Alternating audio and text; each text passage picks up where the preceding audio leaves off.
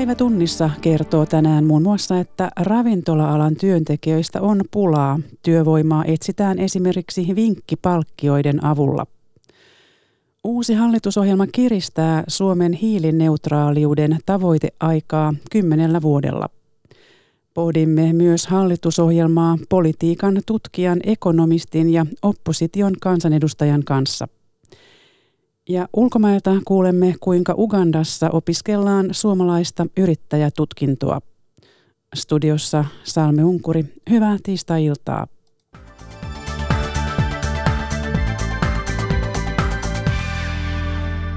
Ravintola-alan työvoimapula pahenee. Työnantajat joutuvat keksimään luovia keinoja, joilla vähät työntekijät saadaan haalittua omaan yritykseen – Työ- ja elinkeinoministeriön ammattibarometrin mukaan pulaa ravintola-alan työntekijöistä on lähes koko maassa. Paula Kolin. Kemion saarella toimiva Majatalo ja ravintola Kansakoulu julkaisi toukokuussa Facebookissa ilmoituksen, jossa se lupasi 400 euron vinkkipalkkion sille, joka vinkkaa heille työntekijän. Pasi Tamminen. Me saatiin 160 työpaikkahakemusta ja näistä me ollaan nyt viisi palkattu. Yleensä työntekijöiden löytäminen maaseudulle saaristoon on ollut todella vaikeaa. Me ollaan käyty Virosta niitä palkkaamassa, me seurataan näitä kansainvälisiä työpaikka-asioita, me tehdään tosi paljon eh, ilmoituksia TE-keskukselle. Työntekijöiden löytäminen on vaikeaa myös kaupungeissa ja suurissa yrityksissä. 4000 ihmistä työllistävässä Noho Partnersissa tämä vuosi on ollut poikkeuksellisen vaikea.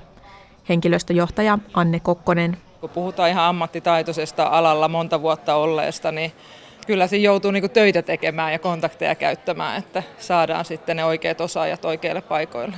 Nohossa panostetaan yrityksen vetovoimaan, jotta työntekijät saataisiin heille. Kesäkuun alusta Noho on palkinnut joka päivä yhden työntekijän 500 eurolla. Useinhan suomalainen muistaa kertoa, mikä meni pieleen. Nyt me halutaan kannustaa sit ihmisiä siihen, että kerrotaan niitä hyviä tarinoita ja nähdään se, että mitä kaikkea hyvää tällä alalla myös tapahtuu. Ja tällä mahdollistetaan myös osalle henkilöstöä, että ne pystyy sitä omaa tulotasoaan nostaa. Vinkkipalkkioita, hyvää ilmapiiriä ja bonuksia hyvästä työstä. Niistäkö aputyöntekijäpulaan? Pääluottamusmies ja kokki nostaa tärkeimmäksi työsopimukset. Sasu Haapanen. Suurin ongelma tällä hetkellä on se, että työnantajat ei halua sitoutua työntekijöihin. Että varsinkin vuokratyöfirmojen tulokentälle on rikkonut tosi paljon tätä perinteistä työkuvaa. Kestää monta vuotta ennen kuin pääsee kiinni edes talon omaan sopimuskantaan tai on niitä osa-aikaisia sopimuksia. Varsinainen ongelmahan tässä on se, että se koko työvoimapula on niin sanotusti kupla, koska jos työnantajat tulisi vastaan työntekijöitä tässä, niin meillä ei olisi tätä ongelmaa. Myös poliiseista on pulaa. Uusia poliiseja on valmistunut viime vuosina liian vähän ja poliisilaitokset kilpailevat heistä. Antti Rinteen uusi hallitus aikoo lisätä poliisien määrää 300 henkilötyövuodella. Sillä halutaan lisätä poliisin näkyvyyttä ja läsnäoloa alueilla, joissa se on nyt heikoin. Vanhempi rikoskonstaapeli Anton Pulkkinen kertoo, että poliisin ammatti oli hänelle jo lapsuuden haave. No kiinnosti tämmöinen ihmisläheinen ammatti ja sitten tota, kiinnostanut pienestä pitää kaikki tähän alaan liittyvät jutut. Että tota, ja varmaan semmoinen tietynlainen jännitys, mikä nyt on aina odottanut, että ammatti on mielenkiintoinen ja paljon vaihtelua. Niin. Vanhempi rikosylikonstaapeli Pulkkinen sai vakituisen viran Kaakkois-Suomen poliisista nopeasti valmistumisensa jälkeen. Nuori poliisi on laitokselle tervetullut lisä, sillä myös Kaakkois-Suomessa podetaan poliisipulaa. Apulaispoliisipäällikkö Kari Hyyryläinen Kaakkois-Suomen poliisista. No se on, haaste on oikeastaan valtakunnallinen. Eli tosiasia on, että tällä hetkellä ei riittävää määrää poliiseja valmistu poliisikoulusta. Meillä nyt oli tässä jo noin päätty yksi vakituisen viran haku ja mihin ei tullut ensimmäistäkään hakijaa. Poliisikoulutuksen aloituspaikkoja on jo viime vuosina lisätty sadoilla, mutta se kantaa hedelmää vasta vuosien viiveellä. Tämän hetken tilanne meillä on, että ehkä puhutaan niin tuota jopa useammasta kymmenestä henkilöstä, joita, joita niin uusia poliisia tarvitaan eri tehtäviin. Että meidän poliisilaitoksessa niin tota, on hyvin monenlaisia tehtäviä tarjolla ja kyllä niitä paikkoja on, on sekä kentällä, tutkinnassa, ulkomaalaisyksikössä. Rekrytoinnin haaste on siinä, ettei uusia poliiseja tällä hetkellä ole tarpeeksi ja vähiäkin osa-alueista ei houkuta. Hakijan näkökulmasta pula-ajalla on myös positiivisia vaikutuksia, sillä valinnan varaa on paljon. Pula on niin monessa paikkaa, että siihen pystyy vähän itse katsoa, että tota, mihin ne omat kiinnostuksen kohteet ehkä sijoittuisi ja sitä kautta niin vaikuttaa kyllä siihenkin. Näin kertoi vanhempi rikoskonstaapeli Anton Pulkkinen.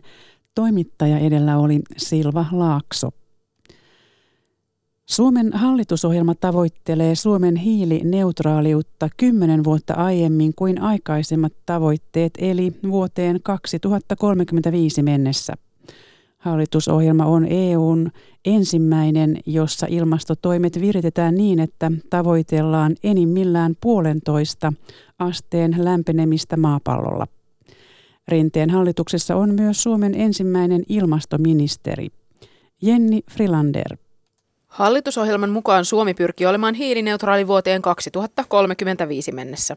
Suomen ilmastopäästöt ja hiilinielut olisivat tällöin samankokoisia. Se on kymmenen vuotta aikaisemmin kuin aiempi tavoite. Hallitus pyrkii tähän muun muassa ajamalla EU-hun kovempia ilmastotavoitteita. Päästövähennystoimet aiotaan toteuttaa sosiaalisesti ja alueellisesti oikeudenmukaisesti. Hallitus perustaa myös ilmasto- ja energia-asioihin keskittyvän ministerityöryhmän. Suomen ilmastopaneelin puheenjohtaja Markku Ollikainen on tyytyväinen hallitusohjelman ilmastoosuuteen. No ensin tuntuma on se, että se on aika hyvä. Tämä on ensimmäinen niin kuin selkeä EU-maan hallitusohjelma, jossa toimia pyritään virittämään se 1,5 asteen mukaiseksi. Eli tässä suhteessa me astutaan kyllä ihan merkittävästi eteenpäin. Näihin tavoitteisiin pyritään ainakin veroja säätämällä. Energiaverotuksen kokonaisuudistus toteutetaan ensi vuoden budjettiriihen mennessä. Muun muassa alennetaan merituulivoimaloiden kiinteistöveroa ja korotetaan öljylämmityksen veroja. EKn johtava asiantuntija Kati Ruohomäki. Fossiilisella tietenkin käyttö tulee olemaan jatkossa kalliimpaa ja se ohjaa kohti sitten halvempaa tapaa tehdä energiaa ja käyttää energiaa. Todennäköisesti mm, sähköistyminen lisääntyy nimenomaan sen kautta, että sähkövero alenee. Liikenteessä päästöt on tarkoitus puolittaa kymmenessä vuodessa.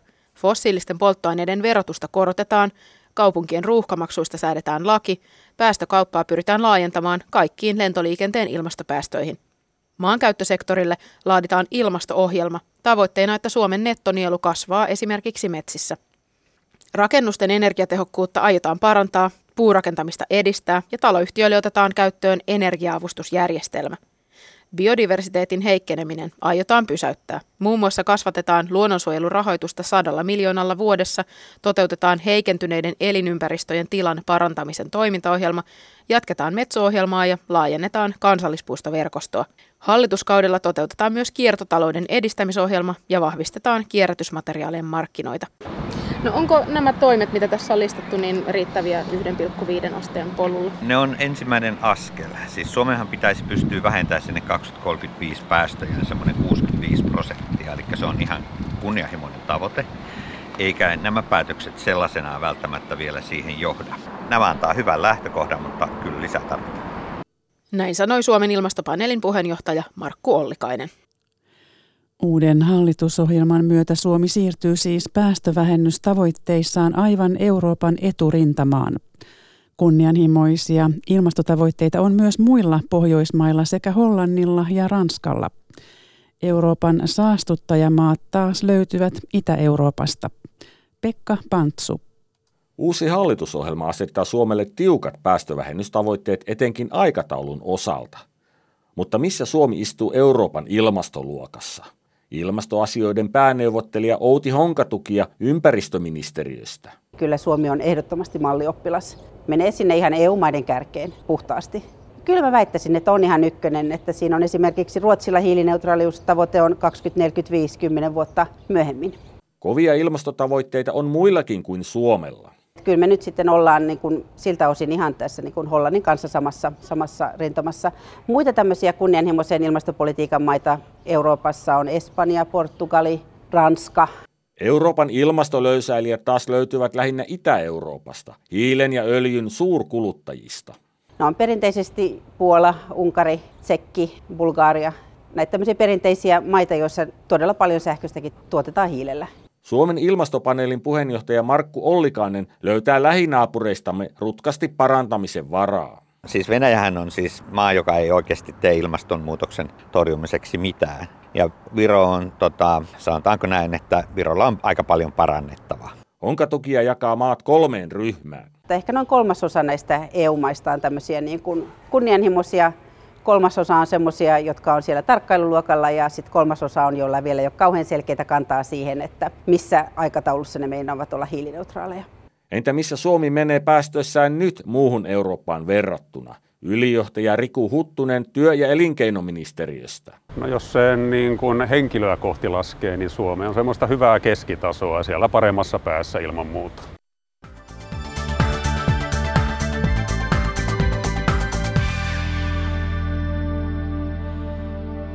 Ja vielä lisää pohdintaa eilen julkistetusta hallitusohjelmasta politiikan tutkijan, ekonomistin ja opposition kansanedustajan kanssa. Millaisella perustalla uusi hallitusohjelma lepää poliittisesti ja taloudellisesti?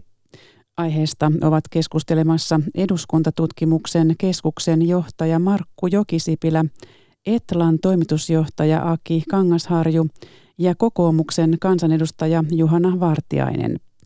Seija Vaaherkumpu haastattelee. Eilen kuuntelin, kun hallitustunnusteli ja tuleva pääministeri, mitä todennäköisimmin, eli Antti Rinne, esitteli hallitusohjelman neuvottelujen tulosta, ja hänen puheessaan painottuivat aivan samat asiat, joita edellisen hallituksen pääministeri Juha Sipilä toisteli. Ne olivat työllisyysasteen nostaminen, julkisen talouden tasapaino ja kestävyysvajeen huomioiminen. Kuulostaa siis aivan samalta kuin ennen, mutta mikä on suurin ero edellisen hallituksen ohjelmaan, Markku Jokisipilä? No tavoitteet ovat, niin kuin totesit, pitkälti samat, mutta keinovalikoima tällä kertaa on aika lailla erilainen ja ikään kuin tämän muutoksen, tarvittavan muutoksen aikaansaamisen marssijärjestys on toisenlainen, että jos Sipilän hallitus panosti ennen kaikkea näihin talouskasvua luoviin toimiin ja yritysten toimintaedellytyksiin, niin nyt Sipilän hallitus lähtee sitten vähän toiselta kannalta, ehkä perinteisen sosiaalidemokraattivetoisen hallituksen tavoin, niin katsomaan sitä tämän jakamisen näkökulmasta enemmän, ja siellä on verotus keskeisenä instrumenttina. Eli tällainen perusfilosofia siihen, mitä tätä muutosta lähdetään tavoittelemaan, niin on erilainen. Kyllä tässä tällainen vasemmistolainen lähestymistapa näkyy. Mm. No mitä sanovat ekonomistit ja, ja kansanedustaja ekonomisti taustalla täällä, täällä studiossa? Löytyvätkö hallitusohjelmasta keinot 60 000 uuden työpaikan luomiseen, Juhan Vartija? Ei, eivät löydy ja siinä se, tuohon mitä tuota, Jokisipilä sanoi, niin voisi sanoa sen, että kun hän sanoi, että keinot on erilaisia, niin se ero on nyt siinä, että tämä keinojen joukko Rinteen hallituksen ohjelmassa on tyhjä joukko. Siellä ei ole mitään keinoja, vaan siellä on vaan jonkinlainen epämääräinen lupaus, että joku muu nämä keinot keksii. Ainoat keinot, jotka siellä varsinaisesti konkreettisesti luetellaan, on sellaisia, jotka vähentävät työllisyyttä. Mitä ne ovat? Jos aktiivimalli perutaan, niin työllisyys alenee. Nämä ö, tota, alimpien eläkkeiden korotukset, jos se tehdään, nekin pieneltä osin vähentää työnteon kannustimia. Jos perhevapaudistus tehdään nyt suunnitellulla tavalla, sieltä tulee pieni työllisyyttä vähentävä vaikutus. Ei nämä isoja juttuja ole, mutta kaikki, jota sieltä löytyy, on tämän suuntaisia. Palkkatuesta puhutaan paljon. Sitä on ilmeisesti tarkoitus lisätä massiivisesti. No entä Aki Kangasharju, julkisen talouden tasapainottaminen on, on siellä ollut esillä puheissa. Onnistuuko tällä hallitusohjelmalla? Ei se onnistu ja, ja näillä talousnäkymillä se ei onnistu, että Etelän keväisen ennusteen mukaan julkinen talous olisi vähän alijäämäinen ilman menolisäyksiä. Ja nyt tässä tulee nämä menolisäykset, jotka eivät kyllä rahoita itseään. Että kyllä tämä niin kuin pyrkii kasvattamaan julkista alijäämää. Se onkin yksi näistä mun, mun kysymyksistä ja ihmetyksen aiheista tässä ohjelmassa, että tämä on tämmöinen riskinottajahallitus, että, että hienosti puhutaan kyllä työllisyyden parantamisesta, mutta niitä keinoja tosiaan siihen ei ole. Ja toinen, toinen tuota, ongelma tässä on se, että, että tuota, tällaisen niin kuin huonompaan talouskehitykseen ää, ei varauduta, että, että tuota, kun oikea suhdannepolitiikka olisi sitä, että hyvänä aikana kerättäisiin, kerättäisiin puskureita. Ja nyt kun meillä velkaa jo niin paljon, niin saataisiin edes alijäämä sulatettu ja ylijäämän puolelle, että olisi niin kuin jotain, jotain puskuria, mutta siihen nyt ei, ei haluta lähteä. Että, että tässä on myöskin tämä tämmöinen turvallisen taloudenpidon sääntö unohtunut. No mitä tarvittaisiin, jotta työllisyysasteeseen päästäisiin? 60 000 uutta työpaikkaa. Mitä no, Etlasta sanotaan? Etlasta sanotaan, että, että tehokkain tapa saada työ, työtä on huolehtia kilpailukyvystä ja, ja yritysten investointiaktiivisuudesta. Ja näitä tällaisia politiikkatoimia tässä hallitusohjelmassa ei ole. Että, että tuota, me tarvittaisiin kiky 2, mutta sen lisäksi me tarvittaisiin työn tarjontaa lisääviä uudistuksia.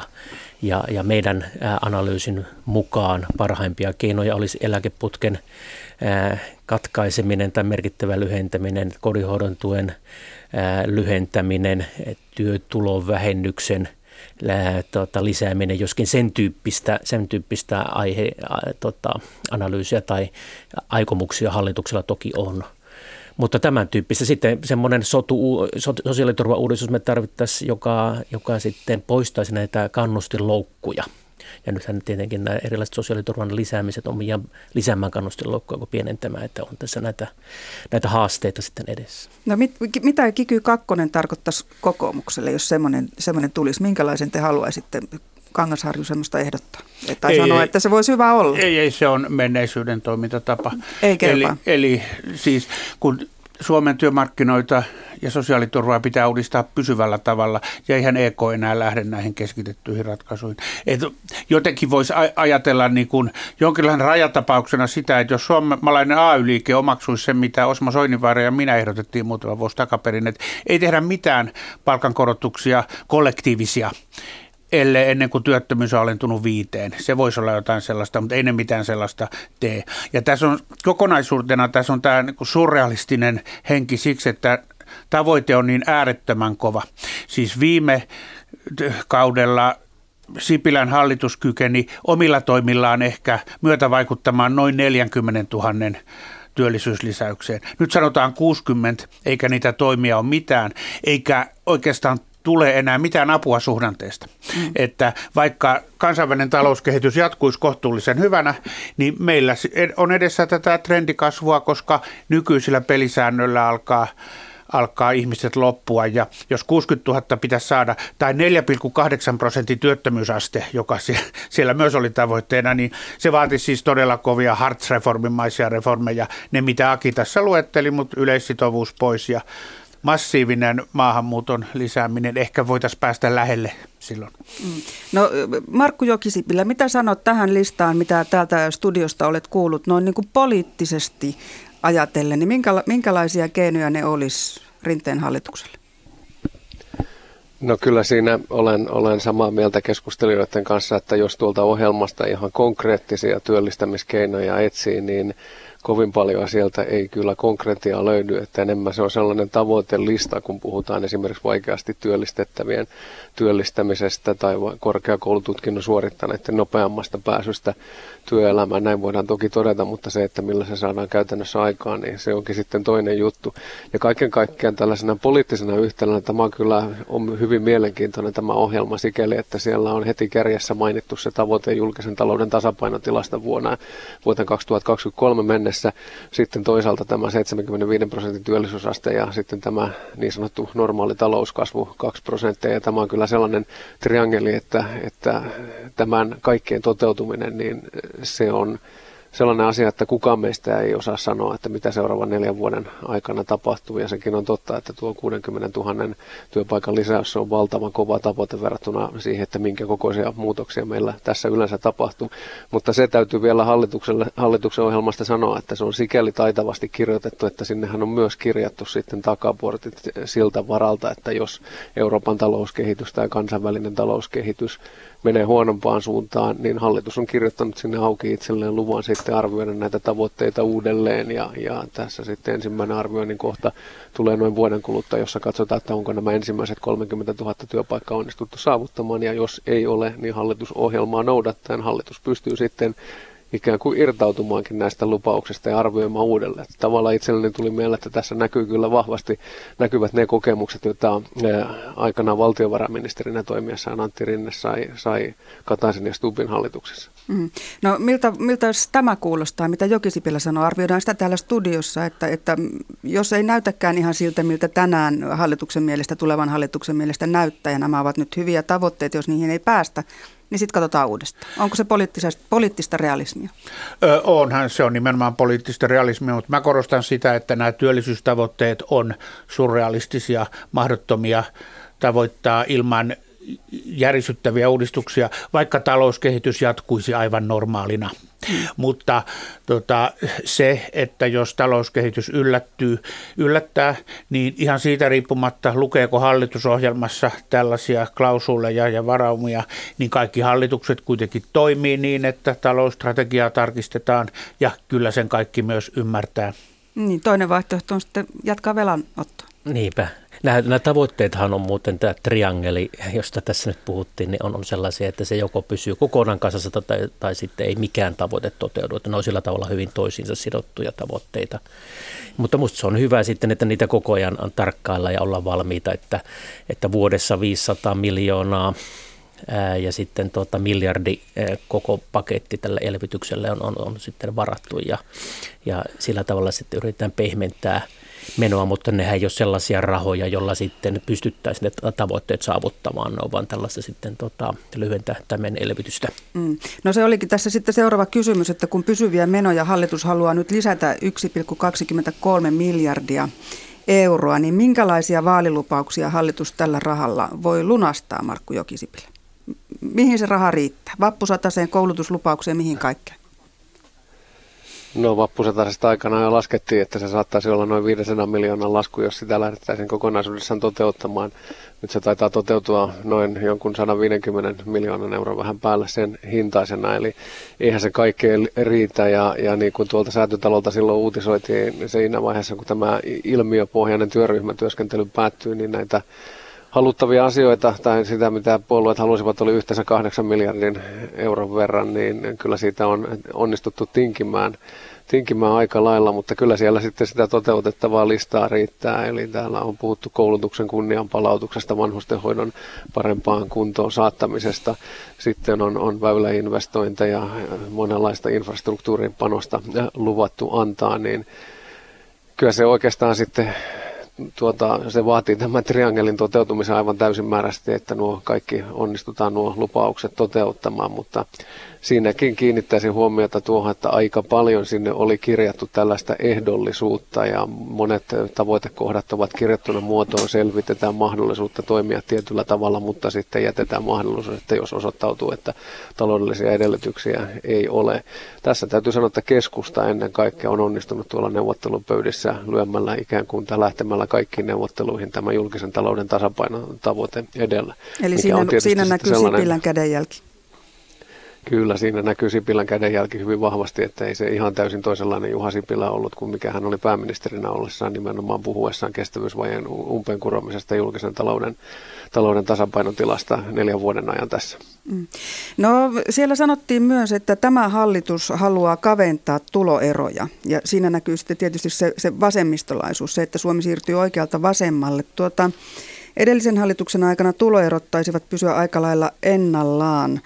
Ja nyt sitten kun katsotaan tätä tulopuolta, että millä kaikki tämä 1,23 miljardia euroa ja, ja, ja tuloerot ja niin päin pois sitten rahoitetaan, niin, niin siellä on tupakka- ja alkoholiveron korotuksia, polttoaineveron kiristystä ja sen sellaista. Mihin se riittää, Juhana Vartijainen? No siis se riittää siihen, mitä ne on laskenut. Kai se nyt suunnilleen, kai nyt on suunnilleen lasken, laskenut oikein. Mutta tästä yleiskuvasta voisi sanoa semmoisen kuin poliittisen huomioon, että oikeisto- ja vasemmistohallitukset tulee ja menee. Mutta kuitenkin usein on niin, että se mitä nämä oikeistohallitukset tekee, niin niistä kuitenkin suuri osa jää, jää voimaan. Niin se on mennyt Ruotsissa ja niin täälläkin. Ajatelkaa nyt vaikka näitä valitettavia yliopistoleikkauksia. Helsingin yliopistolta meni 80 miljoonaa ja se kunnianpalautus on nyt ilmeisesti se, että se saa 10 miljoonaa takaisin. Ja sitten me tehtiin kuitenkin Sipilän hallituksessa työmarkkinauudistuksia ja suurta osaa niistä ei, ei peruta. Et se on tämmöistä vuorovetoa ja musta on kyllä hyvä, että vasemmisto vähän oppii olemaan nyt budjettirajoituksen kanssa tekemisissä. No Kangasharjo, miltä tämä tulopuoli näyttää? Siinä pitää kehua hallitusta, että siinä painotetaan niin kuin saastuttajaveroja ja syntiveroja, että mun mielestä ne, ne veronkorotukset, tehdään, tehdään oikeaan paikkaan. Ja sitten siellä kyllä on, on maininta myöskin tuota kiinteistöveron nostosta, tai, tai sitäkin varmaan nyt sitten selvitellään, ja se on oikean, oikean tyyppistä, että jos, jos veroja pitää jostain nostaa, niin nostetaan sieltä. Se, minkä on myös mielenkiintoista, on tämä indeksien palautus, ennen, ennen kaikkea tämä yliopistoindeksi, joka on, on tota, uusi yliopistolaki ollut sen kohta kymmenen vuotta voimassa, ja yhden kerran on indeksiä korotettu, ja nyt historiallinen toinen korotus saattaa kerätä tulla tässä ennen kuin taantuma iskee, että tota, siinä mielessä ollaan niin kuin myöskin uusien asioiden edelleen. Senhän Sipilän hallitus sinänsä oli jo palauttanut, tai se alkuperäinen Mutta jäädytys oli yhden kerran kerätty tehdä. Kyllä. no mit, miten tämä hallitus kohtelee elinkeinoelämää yrityksiä? No siinä tuota, minun henkilökohtaisesti on niin kuin Mä olen pitkään ollut huolissaan Suomen investointien alhaisuudesta ja, ja että niitä pitäisi saada lisää. Niin, niin tässä matkan varrella pelotti se, että tämä yrittämisen ja omistamisen verotusten eh, korotusideointi, mutta nythän sellaista ei siellä ole, että, että siinä mielessä tämä on, on mun mielestä investointien näkökulmasta ihan, ihan hyvä, mutta ei siellä myöskään ole minkäänlaista tällaista niin kuin, äh, kannustinta lähteä työllistämään tai, tai suuressa mittakaavassa työllistämään tai investoimaan, niin sitä mä olisin tietenkin toivonut lisää. Siellä teen pieniä tällaisia ensimmäisen työntekijän palkkauskannusteita ja näitä, mutta ne, nehän ei ole niin suuressa kuvassa lisää, lisää mm. paljon työllisyyttä. Näin Etlan toimitusjohtaja Aki Kangasharju. Seija Vaherkumun kanssa hallitusohjelmasta olivat keskustelemassa myös eduskuntatutkimuksen keskuksen johtaja Markku Jokisipilä ja kokoomuksen kansanedustaja Juhana Vartiainen.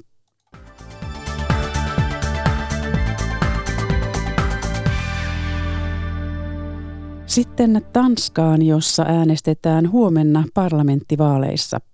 Tuoreimpien mielipidetiedustelujen mukaan nykyinen porvarihallitus häviää vaaleissa. Hallituksen tukipuolueen maahanmuuttokriittisen Tanskan kansanpuolueen kannatus lähes puolittuu. Vasemmistolla on selvä johto mielipidetiedusteluissa ja sosiaalidemokraattien johtajasta Mette Fredriksenistä näyttää tulevan Tanskan uusi pääministeri. Kirjanvaihtaja Dan Ekholm seurasi Fredriksenin vaalikampanjaa Kööpenhaminalaislähiössä. Hei! Ishöj Kööpenhaminan eteläpuolella on työläisiä lähiö. Sosiaalidemokraattien puheenjohtaja Mette Fredriksen jakaa perinteiseen tapaan ruusuja aikuisille ja lapset ottavat selfikuvia puoluejohtajan kanssa. Ja, det synes jeg er velfærdssamfundet. Mette Fredriksen haluaa vahvistaa hyvinvointivaltiota, joka on päässyt rapistumaan viime vuosina. Hän haluaa lisää työntekijöitä julkiselle sektorille. Raskaita töitä pitkään tehneille työntekijöille luvataan varhaiseläkettä. Myös ilmastokysymys on ollut erittäin tärkeä aihe vaalikampanjassa. Ulkomaalaispolitiikka on ollut viimeiset 20 vuotta Tanskan ykkösteema, mutta näissä vaaleissa se on ollut vain yksi aihe muiden joukossa. Øh, Parlamentissa on laaja yhteisymmärrys siitä, että Tanskalla on tiukka ulkomaalaispolitiikka, Fredriksen sanoo. Demarit haluavat jatkaa tiukkaa linjaa. Demareiden tiukka linja on yksi syy siihen, että maahanmuuttokriittinen Tanskan kansanpuolueen kannatus on lähes puolittunut. Mielipidetiedustelujen mukaan sen kannatus on noin 10 prosenttia. Kööpenhaminan keskustassa pääministeri Lars Løkke Rasmussen jakaa keskustapuolueen Venstren porkkanakakkuja metromatkustajille. Hänen puolueensa kannatus on ollut aika vakaata, mutta oikeistopopulistien katoava kannatus syö myös hänen hallituspohjaansa. Jeg synes ikke, vi har fortjent at tabe. Altså, det synes jeg ikke. Øh, vi har... Emme ansaitse vaalitappiota, Lökke sanoo. Tanska on menestynyt erittäin hyvin viime vuosina, työllisyysaste on huipussaan ja taloudella menee hyvin. Kysymys on siitä, haluammeko tehdä Tanskasta köyhän vai vauraan maan. Mette Fredriksenillä on vaaliohjelma, joka tekee Tanskasta köyhemmän.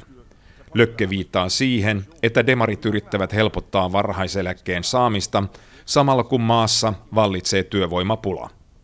Kaiken kaikkiaan 13 puolueella on mahdollisuus päästä parlamenttiin huomisessa vaaleissa. Tanskan poliittinen kenttä jatkaa hajoamista pienpuolueisiin, ihan kuten Suomessakin. Kööpenhaminasta Dan Ekholm. Ja lopuksi vielä Ugandaan, Itä-Afrikkaan, jossa nuoret pakolaiset voivat nyt opiskella suomalaista toisen asteen tutkintoa kirkon ulkomaanavun projektissa. Vain noin puolet maailman pakolaisleireillä asuvista nuorista saa minkäänlaista koulutusta ja pakolaisia on nyt maailmassa enemmän kuin koskaan. Liselot Lindströmin raportti Ugandasta. Parikymppinen Johnny Bukuru kulkee pitkin Ruomanjan pakolaisasutusalueen pölyisiä teitä ja kauppaa kankaitaan. Hän ehti kokeilla kaikenlaista pientä bisnestä, mutta mikään ei oikein lähtenyt käyntiin. Vuosi sitten hän pääsi opiskelemaan suomalaista yrittäjätutkintoa. This education was very, very wonderful, was very good for me because I've gotten the... Tämä koulutus oli mahtava minulle. En tiennyt mitään esimerkiksi markkinatutkimuksesta aiemmin, hän sanoo. Bukuru pakeni Kongosta Ugandaan muutama vuosi sitten. Kotikaupungissa oli sota ja sen lisäksi häntä vainottiin albinisminsa vuoksi. Bukurun tutkinnon mahdollisti viime vuonna voimaan astunut lakimuutos, joka sallii suomalaisen tutkinnon viemisen EU-maiden ulkopuolelle. Bukuru on yksi noin kolmesta kymmenestä, joka tänä vuonna ensimmäisten joukossa on saanut suomalaisen yrittäjän ammattitutkinnon, kertoo koulutusvientiä toteuttavan kirkon ulkomaanavun projektipäällikkö Ville Vakliin. No siis periaatteessa tällä tutkinnolla voi hakea korkeakoulutukseen EU-alueen sisällä. Ja se on täysin validi, että esimerkiksi jos, jos joku näistä pakolaisista päätyy Eurooppaan jossain, niin niin tutkintoja pystyy jatkamaan tästä eteenpäin. Uganda on maailman suurimpia pakolaisten vastaanottajamaita ja pakolaisista suuri osa jää tänne tai palaa kotimaahansa. Harva lähtee täältä Eurooppaan, sanoo Ville Vakliin. Isoin pointti tässä on se, että pyritään, pyritään niin antaa mahdollisuus ihmisille opiskella pakolais tota, tilanteissa. Johnny Bukuru unelmoi jo paljon isoimmista markkinoista ja haluaa kasvattaa liiketoimintaansa pakolaisasutusalueen ulkopuolelle. If it will be bigger and bigger to go and, and buy them at China or other places. Tulevaisuudessa voisin mennä vaikka Kiinaan tai muualle hankkimaan kankaita, niin hän sanoo. Liisalot Lindström, Ruomanja, Uganda. Tässä kaikki tältä illalta päivätunnissa jälleen huomenna tähän samaan aikaan. Nyt kiitoksia seurasta ja mukavaa loppuiltaa.